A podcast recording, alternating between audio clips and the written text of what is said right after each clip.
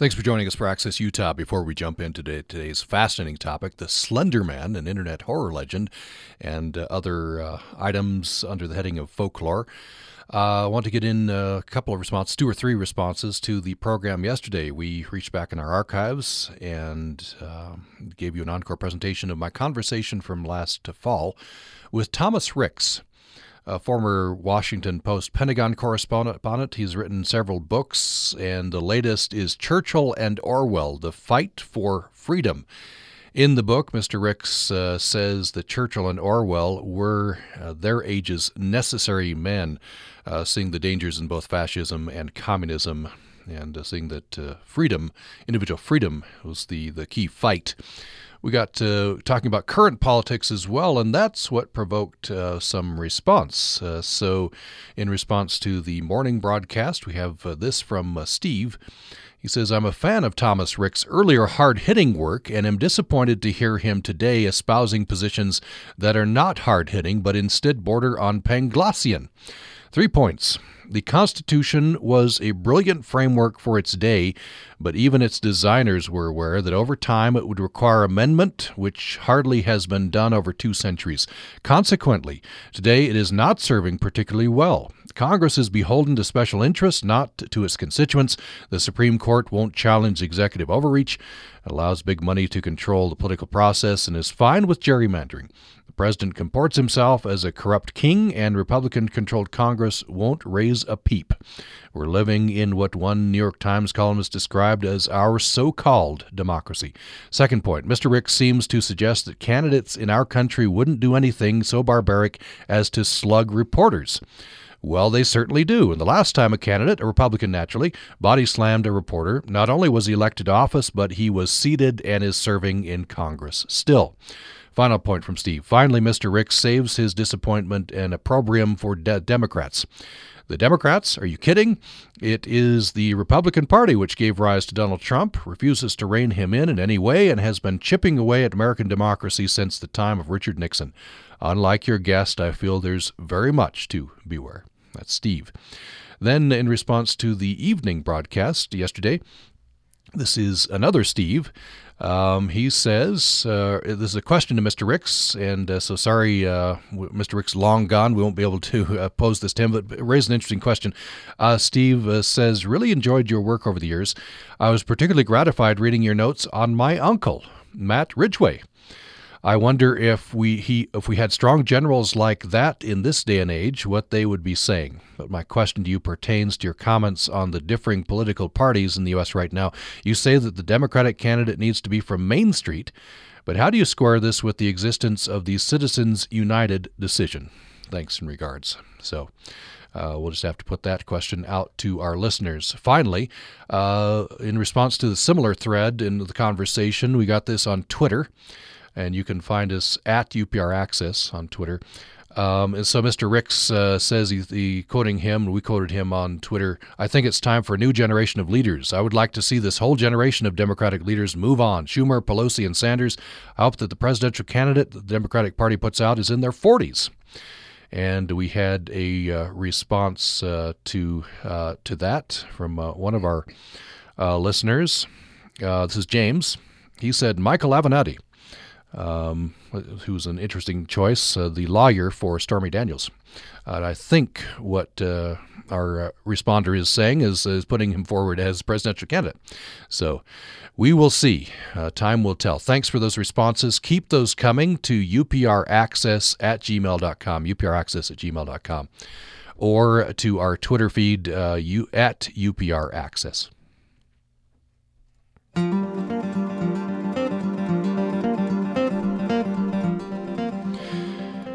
Thanks for tuning in to Access Utah today.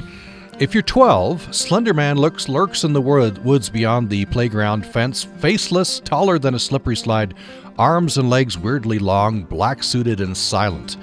If you're Lynne McNeill, Associate Professor of English at USU, Slenderman is a living, evolving, endlessly fascinating example of folklore in the making. Plus, she says he's pretty creepy. Yes, he is. Um, and uh, this is an example of an internet horror legend. We're going to talk about Slender Man and uh, other related uh, folklore topics on the program today.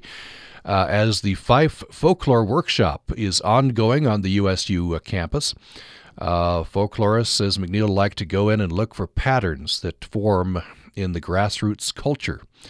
And uh, this is an interesting one, Slenderman, because uh, he was created, and we know exactly when he was created. Uh, but he's taken off a li- on a life of his own. Uh, by the way, the uh, Fife Folklore Workshop is ongoing, and so right at the conclusion of this program, if you're listening to the morning broadcast, uh, you can head over to um, the the venue and uh, listen to Trevor Blank, who's one of my guests today. Celebrity urban legends, humor, and vernacular expression online. And uh, the program says may start a bit late due to the radio interview, which we're doing right now. So we'll try to get to to your your uh, presentation uh, at one o'clock today. presentation by Elizabeth Tucker, the Blue Whale Suicide Challenge, and on Friday 10 a.m. a presentation by Amanda Brennan um, the aesthetics of Creepy Tumblr, Sixpence, Bongazi, and Witchblr. So uh, that is all available to you on the USU uh, campus, the Fife uh, Folklore Workshop. We uh, welcome in Amanda Brennan. She's Tumblr's Senior Content Insights Manager and Internet Librarian. Amanda Brennan, welcome to the program. Thank you so much for having me. Uh, Elizabeth uh, Tucker is Distinguished Service Professor of English at Binghamton University, specializes in children's and adolescents folklore, folklore of the supernatural, and legends. Thanks for coming in. Thanks so much for having me. Uh, I read here that uh, you're co author with Dr. McNeill of forthcoming book Legend Trips, Contemporary Legend Handbook. Yes. So we'll look forward to that. Thank you. Uh, Trevor Blank is Associate Professor of Communication at State University of New York at Potsdam and uh, he is uh, author of a forthcoming book. Slenderman is coming along with uh, Dr. McNeill. That's coming out shortly. Yes, uh, early September of this year. Okay, uh, get the microphone a little closer to, there, to you there. Thank you. Um, I'm not sure who wants to tackle this. It, Slenderman is very interesting to me. Interesting to a lot of people, I think. You're having a whole conference on it here. Uh, because we know exactly when and how and why this legend was created. This didn't come out of the midst of time, right? Uh, so 2009. Somebody want to tell me the story of the creation? Of Slenderman? Sure. Uh, well, in June of 2009, there was a competition on the website Something Awful uh, that was essentially trying to get people to create a photoshopped image that seemed real but was actually fake. Uh, and so, what ended up surfacing uh, was a post by uh, someone going under the screen name Victor Surge uh, posted an image of a bunch of children hanging around on a playground set with a mysterious shadowy creature hanging around in the background. Uh, and it was followed with a caption that essentially stated that some of these children were missing uh, and the photographer's unknown. Uh, but it, it, it p- placed it in the 1980s, so it seemed like it was in the not too distant past. Um, and uh, then a second image surfaced as well, also with children and with a mysterious blurry creature in the background, kind of menacingly looking on. Uh, and really what it did was inspire a lot of people to start telling their own versions of the story of Slender Man. It kind of took on a life of its own. So even though it was created uh, for this something awful forum to try to in, it, creep people out and make it seem believable, people kind of just ran away with that into their own creative processes of developing stories about the Slender Man creature and him showing up through all different periods of American history and world history, um, back into Germany and, and through America, and it's kind of taken on a life of its own. Mm. As I looked at this photograph, and I had not been that familiar with Slender Man, I, I pulled up this photograph, and I, I I was creeped out. I have to have to say it was uh, very well done by by, by Eric Knudsen, right? Who is it, Knudsen or Knudsen? N- Knudsen? Knudsen. Uh, so it's children in the foreground. Uh, one uh, girl is, uh, you know, climbing halfway up the uh, to the slide. Other children, and and then you realize in the background, near the, in the background of the photo, there's there is this tall, slender man, faceless, right? In, yes, in yes. Suit, with long arms, kind of perhaps tentacly Yeah, it, it varies depending on uh, on who you ask what what Slenderman is supposed to look like. But from the pictures, it was basically a, a, a humanoid looking creature with no face, no facial features, no eyes, no nose, but just a blank canvas for a face, uh, and typically wearing a suit of some kind, and uh, sometimes having tentacles as well. Yeah. I want to read this caption. This caption was created by Mr. Knudsen. One of two recovered photographs from the Sterling City Library blaze, notable for being taken on the day in which 14 children vanished. Deformities in the rear of the photo are, are cited as film defects by officials. 1986. Photographer Mary Thomas missing since June 13th, 1986. So some more mystery there. Yes, absolutely, and, and this is part of the uh, appeal for this as a, as a, a, legend to kind of take off. Uh, one of the defining characteristics of a legend is that it seems real, it seems believable, it seems plausible, even.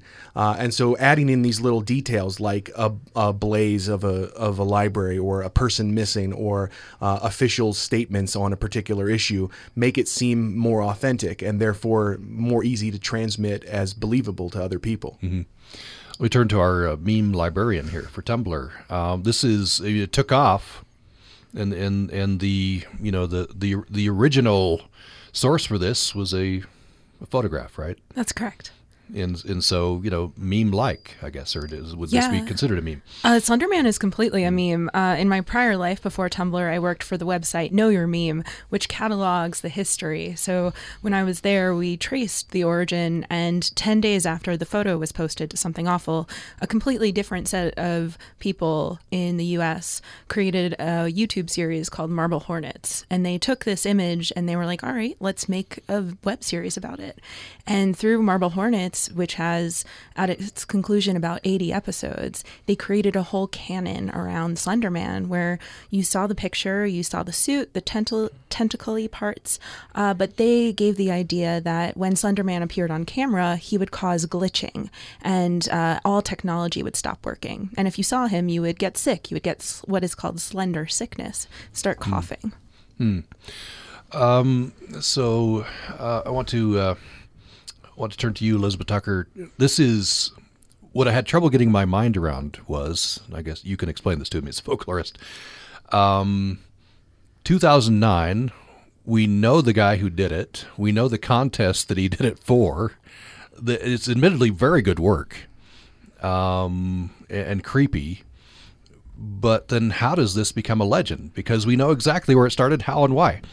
That's a great question the I think the reason why this becomes a legend is that it grows from a long past of similar stories, which folklorists would call cautionary tales, stories that people tell about dangerous, worrisome things that might happen, including abduction of children. And there's a whole set of child stealing gigantic, creepy figures across different cultures, including some Native American cultures. In the Pacific Northwest, for example, there's Slug Woman, who carries a basket on her back to stuff in all the children she catches who are straying from home.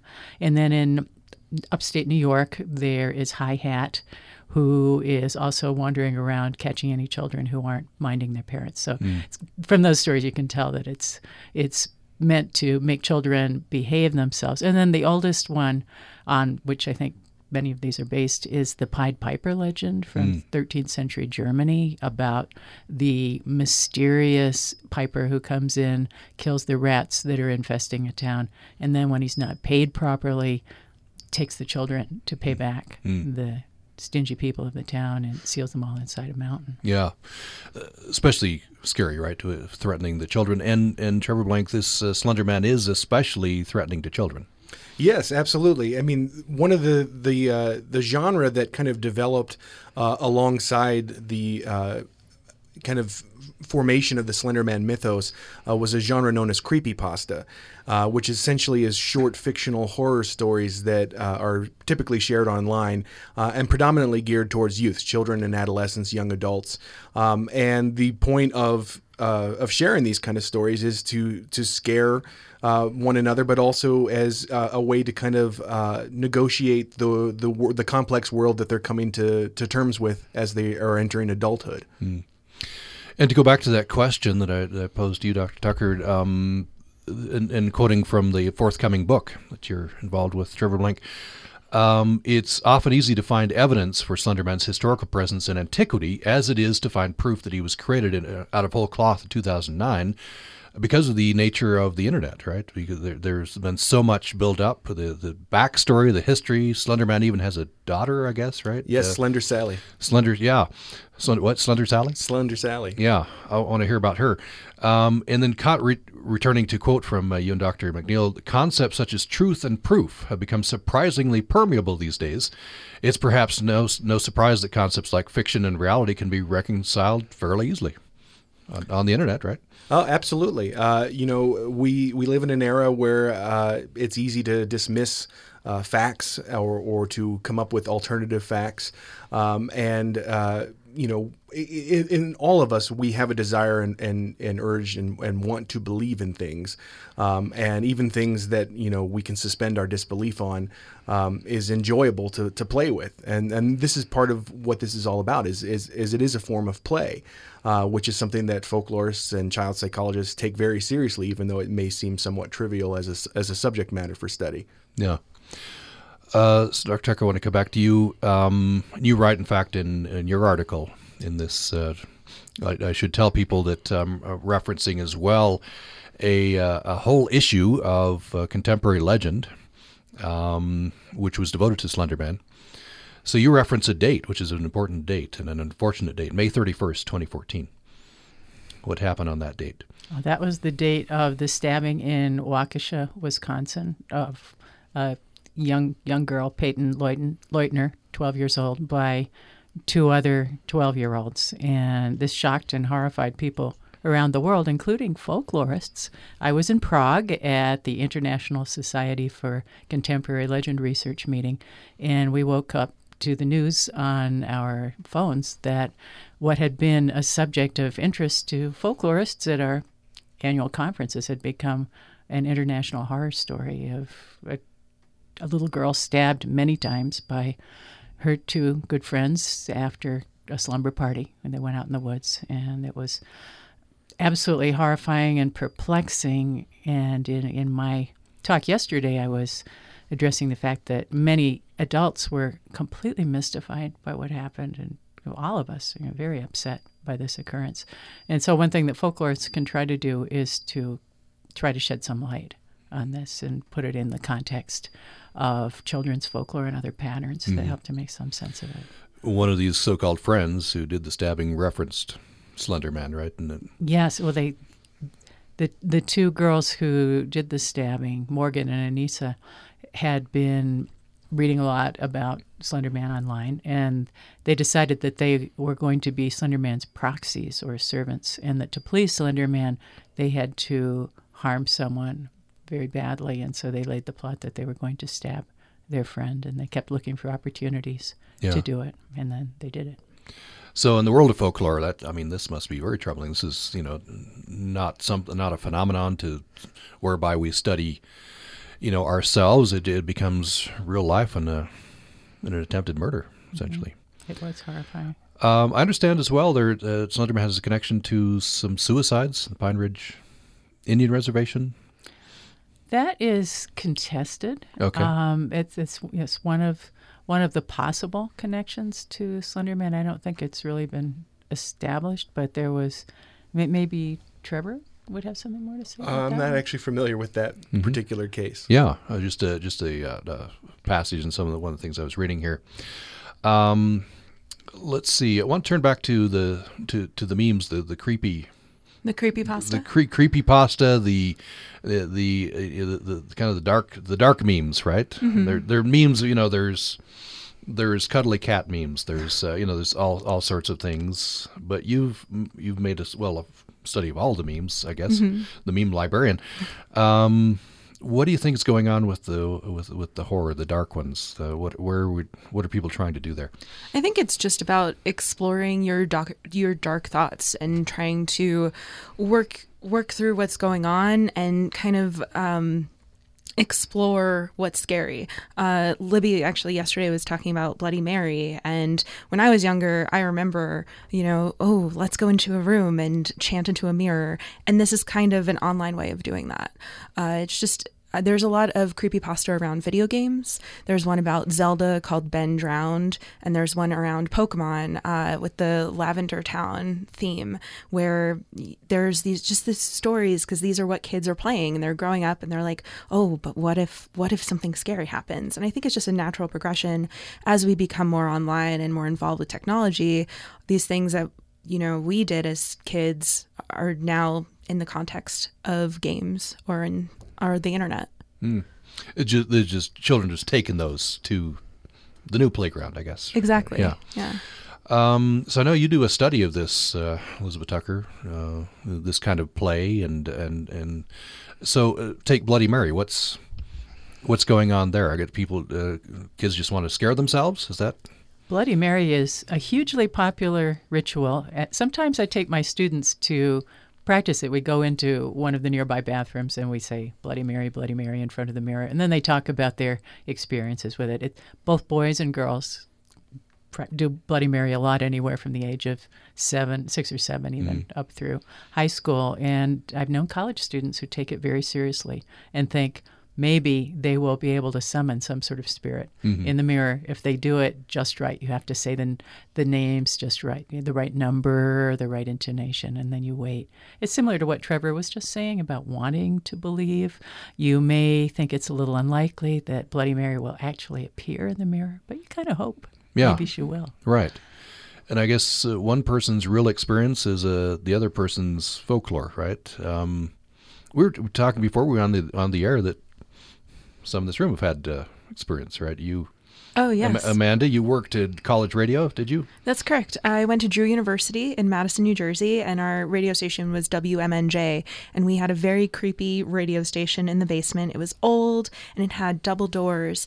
And one night I was doing my show late at night, and the inside door, which I had locked, uh, opened and uh, there had been stories. I was a freshman at the time, so all the seniors were like, "You shouldn't go down there at night. It's very creepy. You'll see shadows." And when it opened, uh, I like I was 99% sure I had locked it and I was very freaked out. And I was like, hello, listeners, I am going upstairs. Goodbye. And I shut my show off, went upstairs, and uh, yeah. How was that? So pretty creepy. So creepy. Yeah. Did you didn't go back down there at the night again? Or? Uh, no, I moved my show. yeah. Yeah, that's that is creepy. But Trevor, do you have any experiences? Um, I don't have so many creepy experiences of my own. I've mostly collected other people's creepy experiences. One of my favorites. I'm I'm originally from Maryland. Uh, one of my my favorites is the story of Black Aggie, which was a uh, statue, um, and this is relevant as well because there's the Weeping Woman statue here in Logan um, which kind of shares similarities to the story I'm about to tell. Uh, the story of Black Aggie was basically there was um, a, a, statue known as Grief, which was uh, which was commissioned uh, by uh, General Friedrich Agnus, um, but it was actually a copy of another existing statue that was in uh, Washington D.C. And uh, this statue is a woman with kind of a shroud over her face, looking down with her hands outstretched, um, and was just kind of had a, and because of the the way the sculpture was created, it had kind of a shadow over her face, so you couldn't really see it. It looked very dark. Uh, and so what ended up happening was around in the 1950s or so uh, as kind of a gang initiation ritual. Uh, people would start going to the cemetery where this statue was at midnight, uh, always at midnight, and uh, would sit in her arms. Uh, and the idea was that if you sit in her arms at midnight, her eyes will glow red. And if you were a pregnant female, you would miscarry or become infertile. Um, and so this became kind of a, a, a, gang initiation ritual that kind of transitioned into being kind of a college initiation ritual. Um, this practice is what folklorists would call legend tripping, uh, where you hear a story and then you go and act it out to, to test if it's real, uh, which kind of adds a different dimension to the belief and to the, sh- the share of the, the sharing of the narrative. Um, and so um, other people would say that if you walked around at midnight, you uh, the statue would come to life and would walk around the grounds for anybody who was around.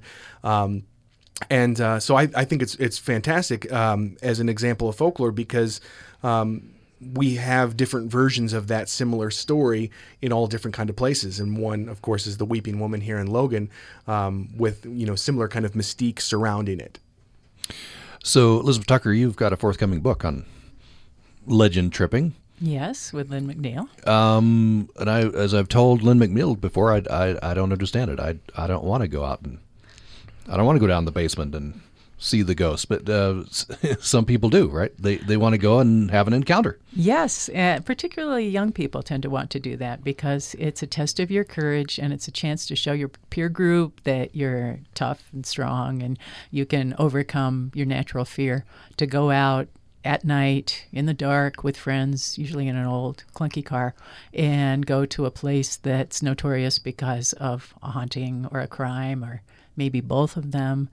An example of that in my state is the Amityville Horror House, which mm. had the two Amityville horror movies made about it, and media play into that a lot. You know, the people have seen the movie and then they want to go out at night and see the site, and so they go to the place and they hope that something horrible will happen but they hope it won't be too bad for them. So there's mm. kind of a fine line between being excited and, and, being so scared that you just want to get out of there. Right. Fast. Some people go, uh, you know, that, um, spend the night in an old prison, an old insane asylum, right? Yes, insane asylums are insanely popular as legend trip destinations. Yeah. yeah. Uh, people just hoping to have have that kind of an experience, but, but I guess not too bad. They don't want to. Right. They, they don't be scared to, to, death. For, you know, be killed. Quote unquote. Uh, let's take a break. When we come back, more on the Slender Man, on digital folklore, and uh, on uh, creepy internet uh, memes. All of that uh, is being explored at the Fife Folklore Workshop on the USU campus through this week. Uh, started earlier the week. It will end on Friday, and you have opportunity to to come to uh, the public parts of that. So, 10 o'clock today, 10 a.m., presentation by Trevor Blank, who's in studio with us, Celebr- Celebrity Urban Legends, Humor and Vernacular Expression Online. At 1 o'clock this afternoon, Elizabeth Tucker, the Blue Whale Suicide Challenge. I want to ask you uh, about that uh, after the break, and I'll ask Amanda Brennan about her presentation, which is happening on Friday, 10 a.m. Uh, it's called The Aesthetics of Creepy Tumblr. Sixpence, Bongazi, and Witchblr. And uh, should mention a couple of uh, books are coming out. Slenderman is Coming by Lynne McNeill and Trevor Blank. That's coming out in September from USU Press. And the book on legend tripping, when, when is that coming out? Okay, coming out in the fall. All right, we'll have more following the break. When farmers begin planting crops for the season, they must pay for necessary supplies such as seeds, fertilizers, equipment, and labor. Community Supported Agriculture, or a CSA, is a partnership between a farm and people in the community. CSA members buy shares the beginning of the growing season to help cover farmers' costs and then regularly receive fresh produce once harvesting begins. Researchers in USU's Department of Applied Economics examined behavioral changes among people who participate in CSAs. They discovered that more than 92% of participants reported that their overall nutrition improved during these programs, demonstrating that CSAs can improve people's diets while boosting local economies. Support for Ag Matters on Utah Public Radio is provided in part by our members and by the College of Agriculture and Applied Sciences at Utah State University, offering more than 70 degrees with courses available at USU campuses throughout the state and online. Programming on Utah Public Radio is made possible in part by our members and Apogee Instruments, a Cache Valley company building precision sensors that support global research in sustainable food production, renewable energy, and climate change.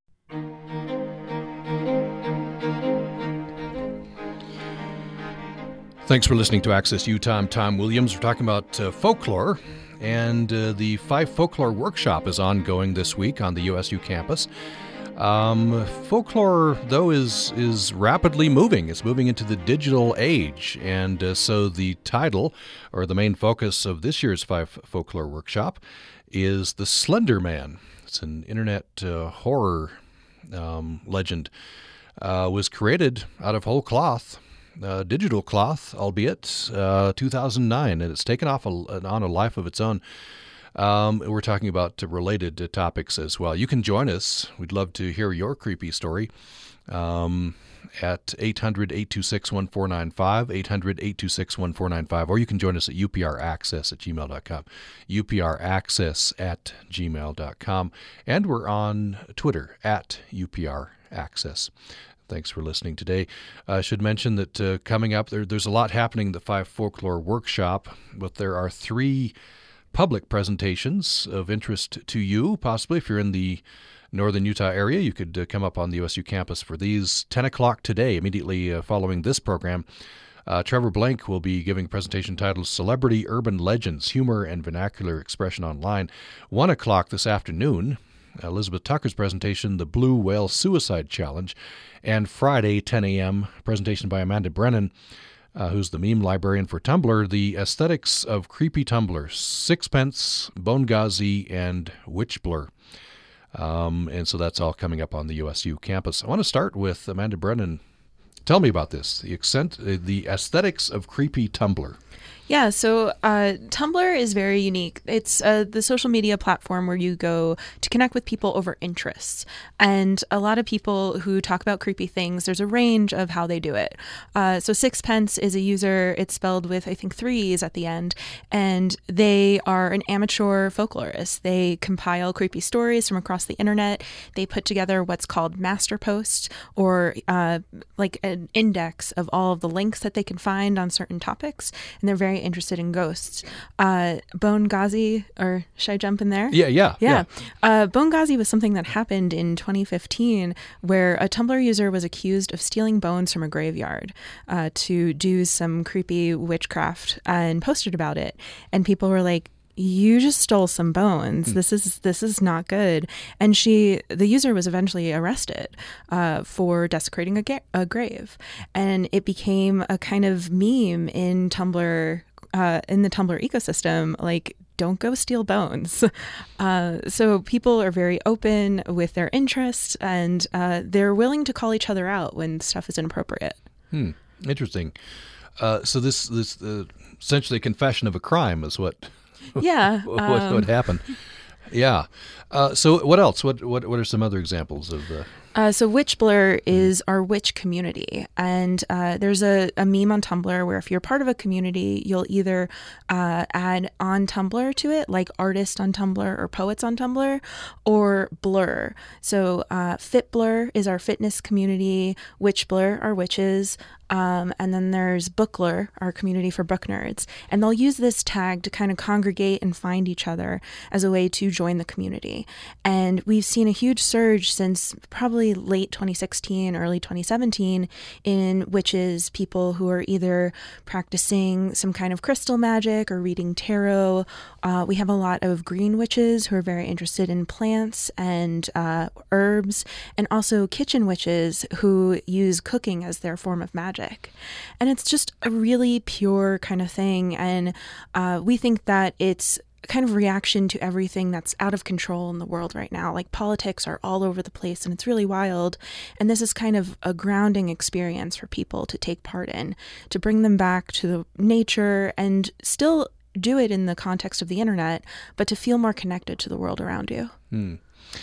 uh, so kind of a response to today's just chaotic world. Yeah, That's- it's yeah. it's something just to drive people back to something and especially with crystals like it's organic and maybe crystals don't mean anything but if you're putting your energy into something and just it makes you feel grounded there's good in that a lot of what we work through in folklore is is our fears, right?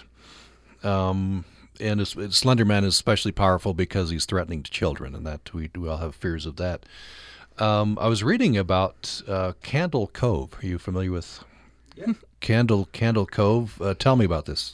Uh, Candle Cove uh, was a creepy pasta that uh, essentially uh, was um, a story about people remembering a children's show that they watched after school, I believe in the 1970s.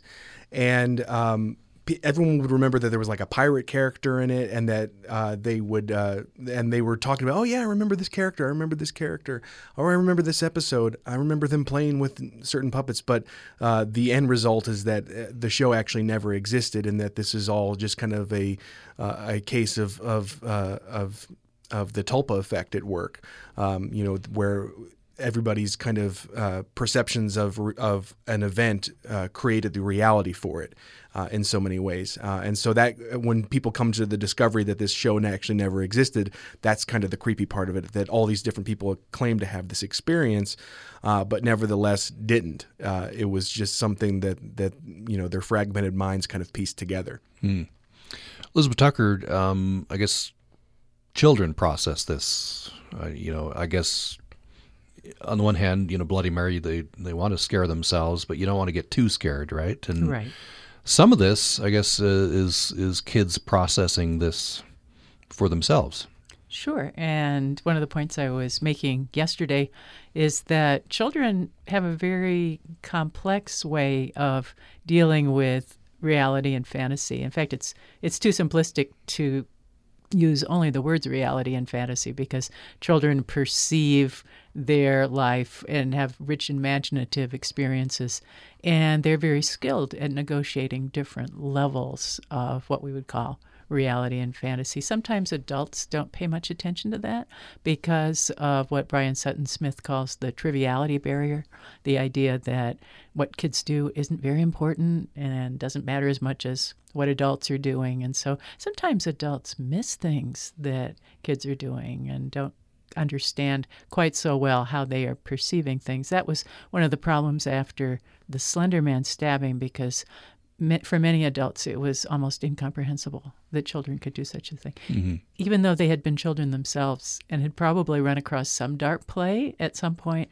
sometimes adults choose not to remember that mm. in relation to their own kids because they don't want their own kids to do it. We don't want to. We don't want to focus on it, right? That, right. Be, because we don't want to even think that something like this stabbing could happen. Exactly. Yeah.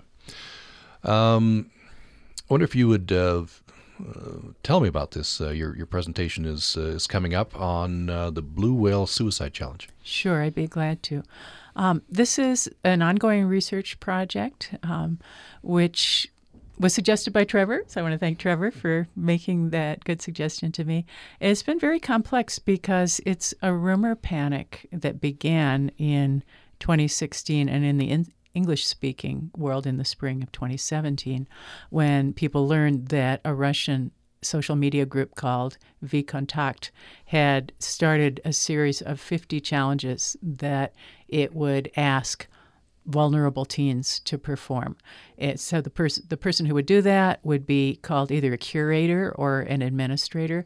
And there's also been the very interesting suggestion that the instigators of this challenge that culminates in suicide is not human, but a bot.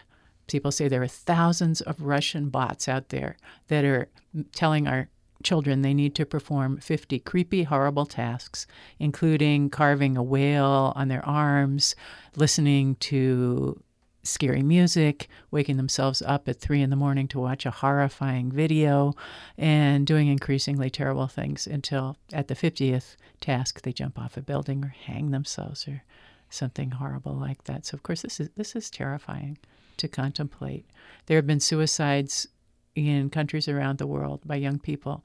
And so there's been a huge uproar about whether this is caused by the Blue Whale Challenge or whether these are suicides that might have happened for other reasons. Mm. And in fact, I could compare that to your bringing up the rumor that the suicides at the Pine Ridge Reservation were related to Slender Man, um, because one of one of the issues with the Blue Whale Suicide Challenge is whether there actually are people out there controlling our kids and telling them to commit suicide, or whether there is this tendency towards self destruction among adolescents, and so people tend to give it the name of blue whale mm-hmm. as a mm-hmm. way to try to understand it and assign some blame. And that distinction, of course, is not academic. It's a very it's I mean it is academic in a way, but very very uh, ha- has impact in the real world because there's a fear.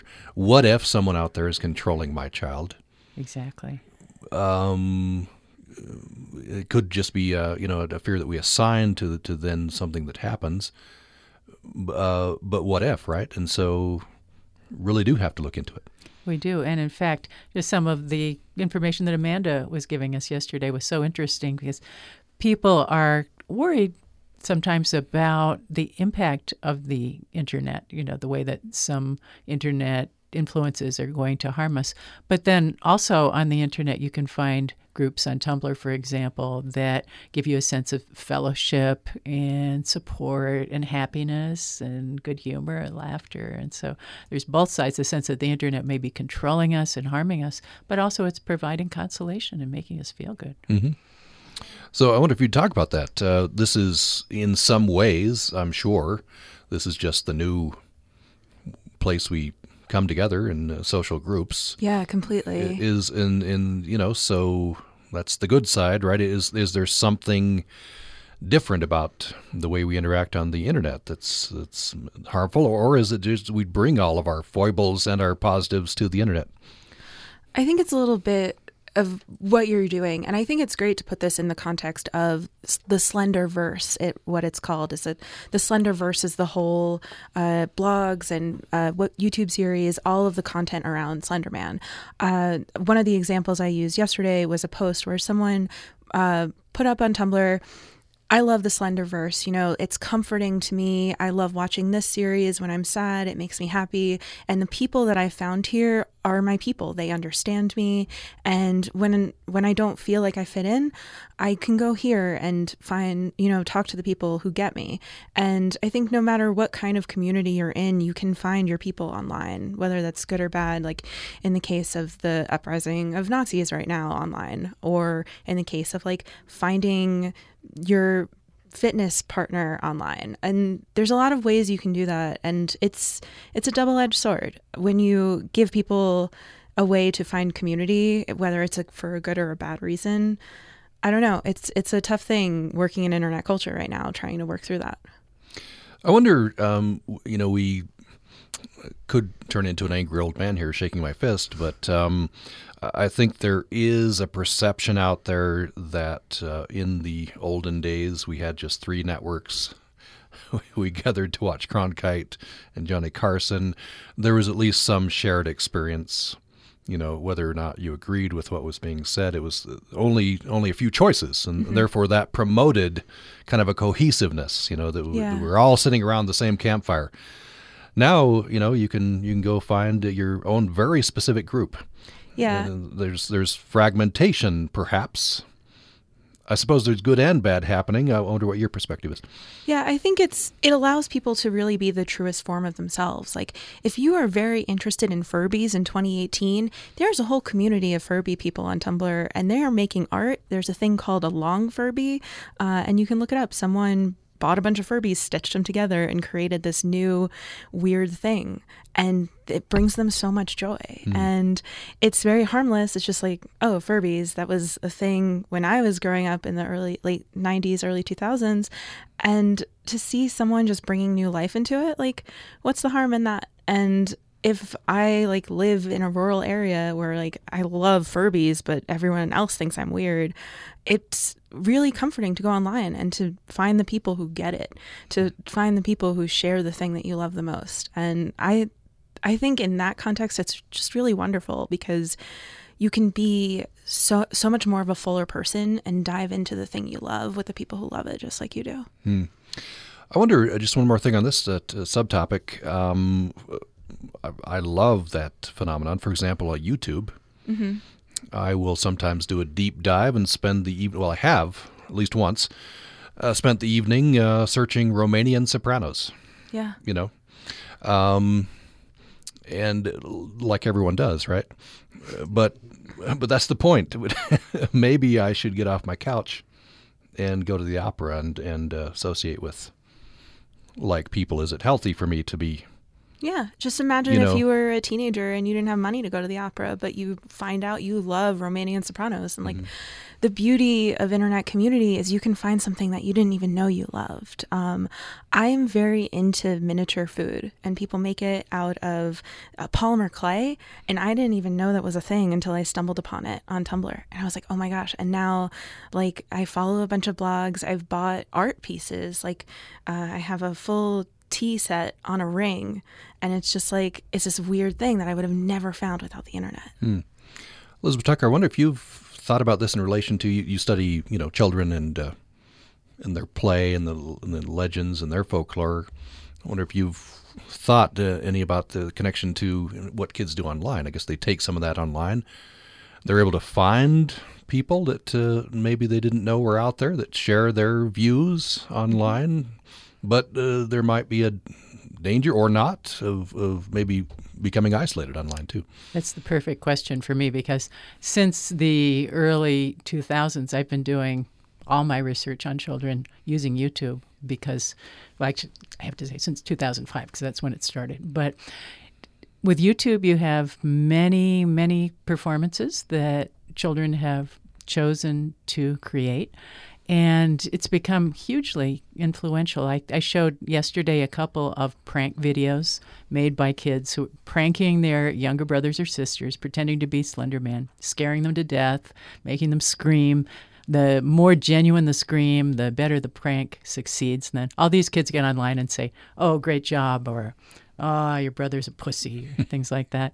Um, have a lot of fun, and then those videos influence other people's pranking and influence the flow of the folk culture mm-hmm. in one direction or another. So, so kids have just become very screen oriented in terms of their folk behavior, including pranks.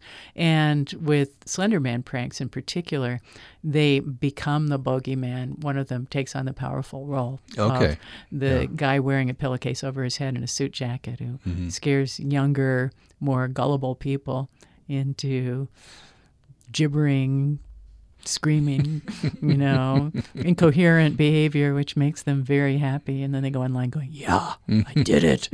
so they have a lot of fun.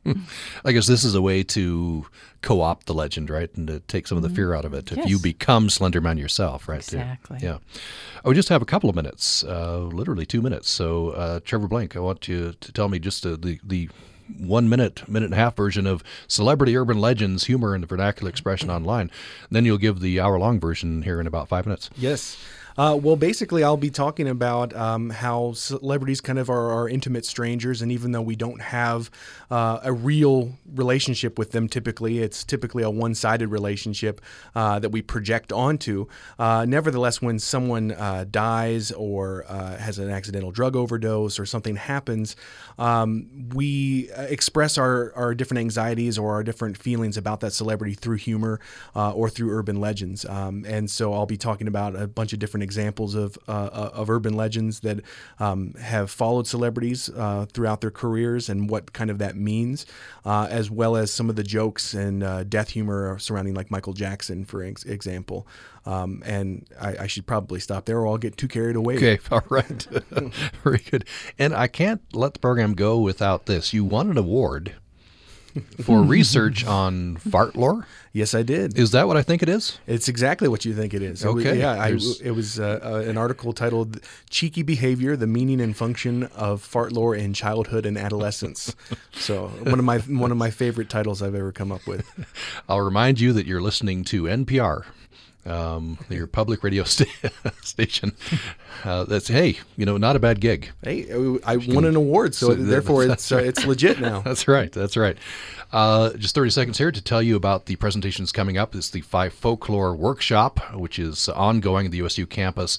Presentation by Trevor Blank uh, here in about five minutes on the USU campus. Celebrity Urban Legends, Humor and Vernacular Expression Online. One o'clock today, a presentation by Elizabeth Tucker, the Blue Whale Suicide Challenge, and Friday at 10 a.m., presentation by Amanda Brennan, The Aesthetics of Creepy Tumblr, Sixpence, Bonegazi, and Witchblr. And we have had with us uh, Trevor Blank, Elizabeth Tucker, and uh, Amanda Brennan, uh, who are all participating in the Fife Folklore Workshop. Thanks for coming in. Thank you. Thank you so much. It's been amazing. Thank you. And thanks for listening to Access Utah today. Uh, I just want to mention before we go to our bread and butter feature that tomorrow, hope you'll tune in, we're ca- talking about the uh, family separations at the border, hot topic, and we want you to weigh in with your opinion. That's the topic tomorrow. Thanks for listening today. Next up is Bread and Butter, a culinary chronicle with Lael Gilbert. While waiting in a grocery line the other day, I overheard someone debating with her friend whether or not it would be worth her time to learn to cook. Sometimes it seems kind of a waste, she was saying. I wanted at that point to drop my celery stalk dramatically into my cart and grasp this person by the shoulders. I didn't, but I wanted to. Why, I'd ask her with an intense and penetrating gaze, would you ever consider not learning to cook? A hundred years ago, I wanted to say, the entire check stand pausing respectfully to hear my message. A hundred years ago, everyone produced food in one way or another ranchers, farmers, cheesemakers, butchers, gardeners, bakers, brewers. A hundred years ago, food was not a hobby. If you didn't know how to blend flour and yeast to rise, to preserve ripe pears in hot jars and churn cream into butter, you simply didn't eat. And then something changed. We evolved so people standing in line at the grocery store could ponder over whether learning to properly fry an egg was worth their time. Don't get me wrong. It's not that I envy the drudgery of that time, especially for women. We've come a long way towards allowing people the freedom to choose how they use their time. It's just that we've become passive about food, about the one thing that people have been obsessed with since before Homo sapiens stood upright, the one thing that literally sustains our bodies and keeps our hearts pumping. The pursuit of food has become blase, and we have become consumers of food and no longer producers of it. What's the big deal with being a consumer? The young woman at the grocery checkout line might retort, flipping her organic beef and cheese burrito casually onto the conveyor belt and snapping her gum. We're getting the calories we need to sustain our pumping hearts. Plus, we don't have to get up at 4 a.m. to milk the cows. Point taken. As someone who values the snooze button as a major advantage of modern day society, I appreciate the flexibility and ease of our food system. But truth is, despite adequate calories, we've lost something by not being a producer. First, we don't understand food systems. We don't really know how or where that chicken in the chicken salad on rye you had for lunch was hatched, raised, slaughtered, or processed. We don't know what was mixed with the meat, how long it was stored, how it was cooked, and ignorance, which can lead to some weird effects major waste for one, and occasional adulteration. On the other hand, our lack of understanding is leading to weird ideas about purity and health that aren't really based in reality. Second, our taste buds are being manipulated. Chips are too savory, drinks are too sweet. We expect perfect apples and don't know how to identify spoiled yogurt. And we don't recognize this as a fraud because we never experience food in the raw.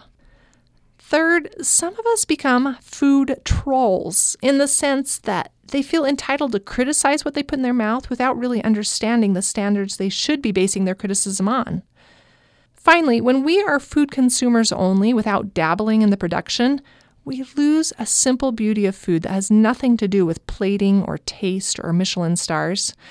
Peeling a carrot, the delicious warmth of melting butter, the satisfying content of slipping your spatula under a perfectly turned out biscuit, there is something written deep in our genetics that gives pleasure in that process, a process that many people don't even get to experience on most days. But how can one become a culinary producer? My young woman might ask. Where would I start? And the answer, of course, is cook dinner. And don't cook by mixing a can of cream of mushroom soup with a packet of ranch dressing. Start from scratch if possible. It's as simple as that. And then, if you want to do more, visit a gardener's market. Make jam from strawberries in season. Grow a zucchini and eat it. Chop up cilantro and tomatoes into salsa and store it in jars. Being a producer and not just a consumer is not easy, but it is an absolute privilege, a gift, really. Producers are empowered, they are happy, and they get full in a way that being a consumer alone never really allows you to do. This is Lael Gilbert for Bread and Butter.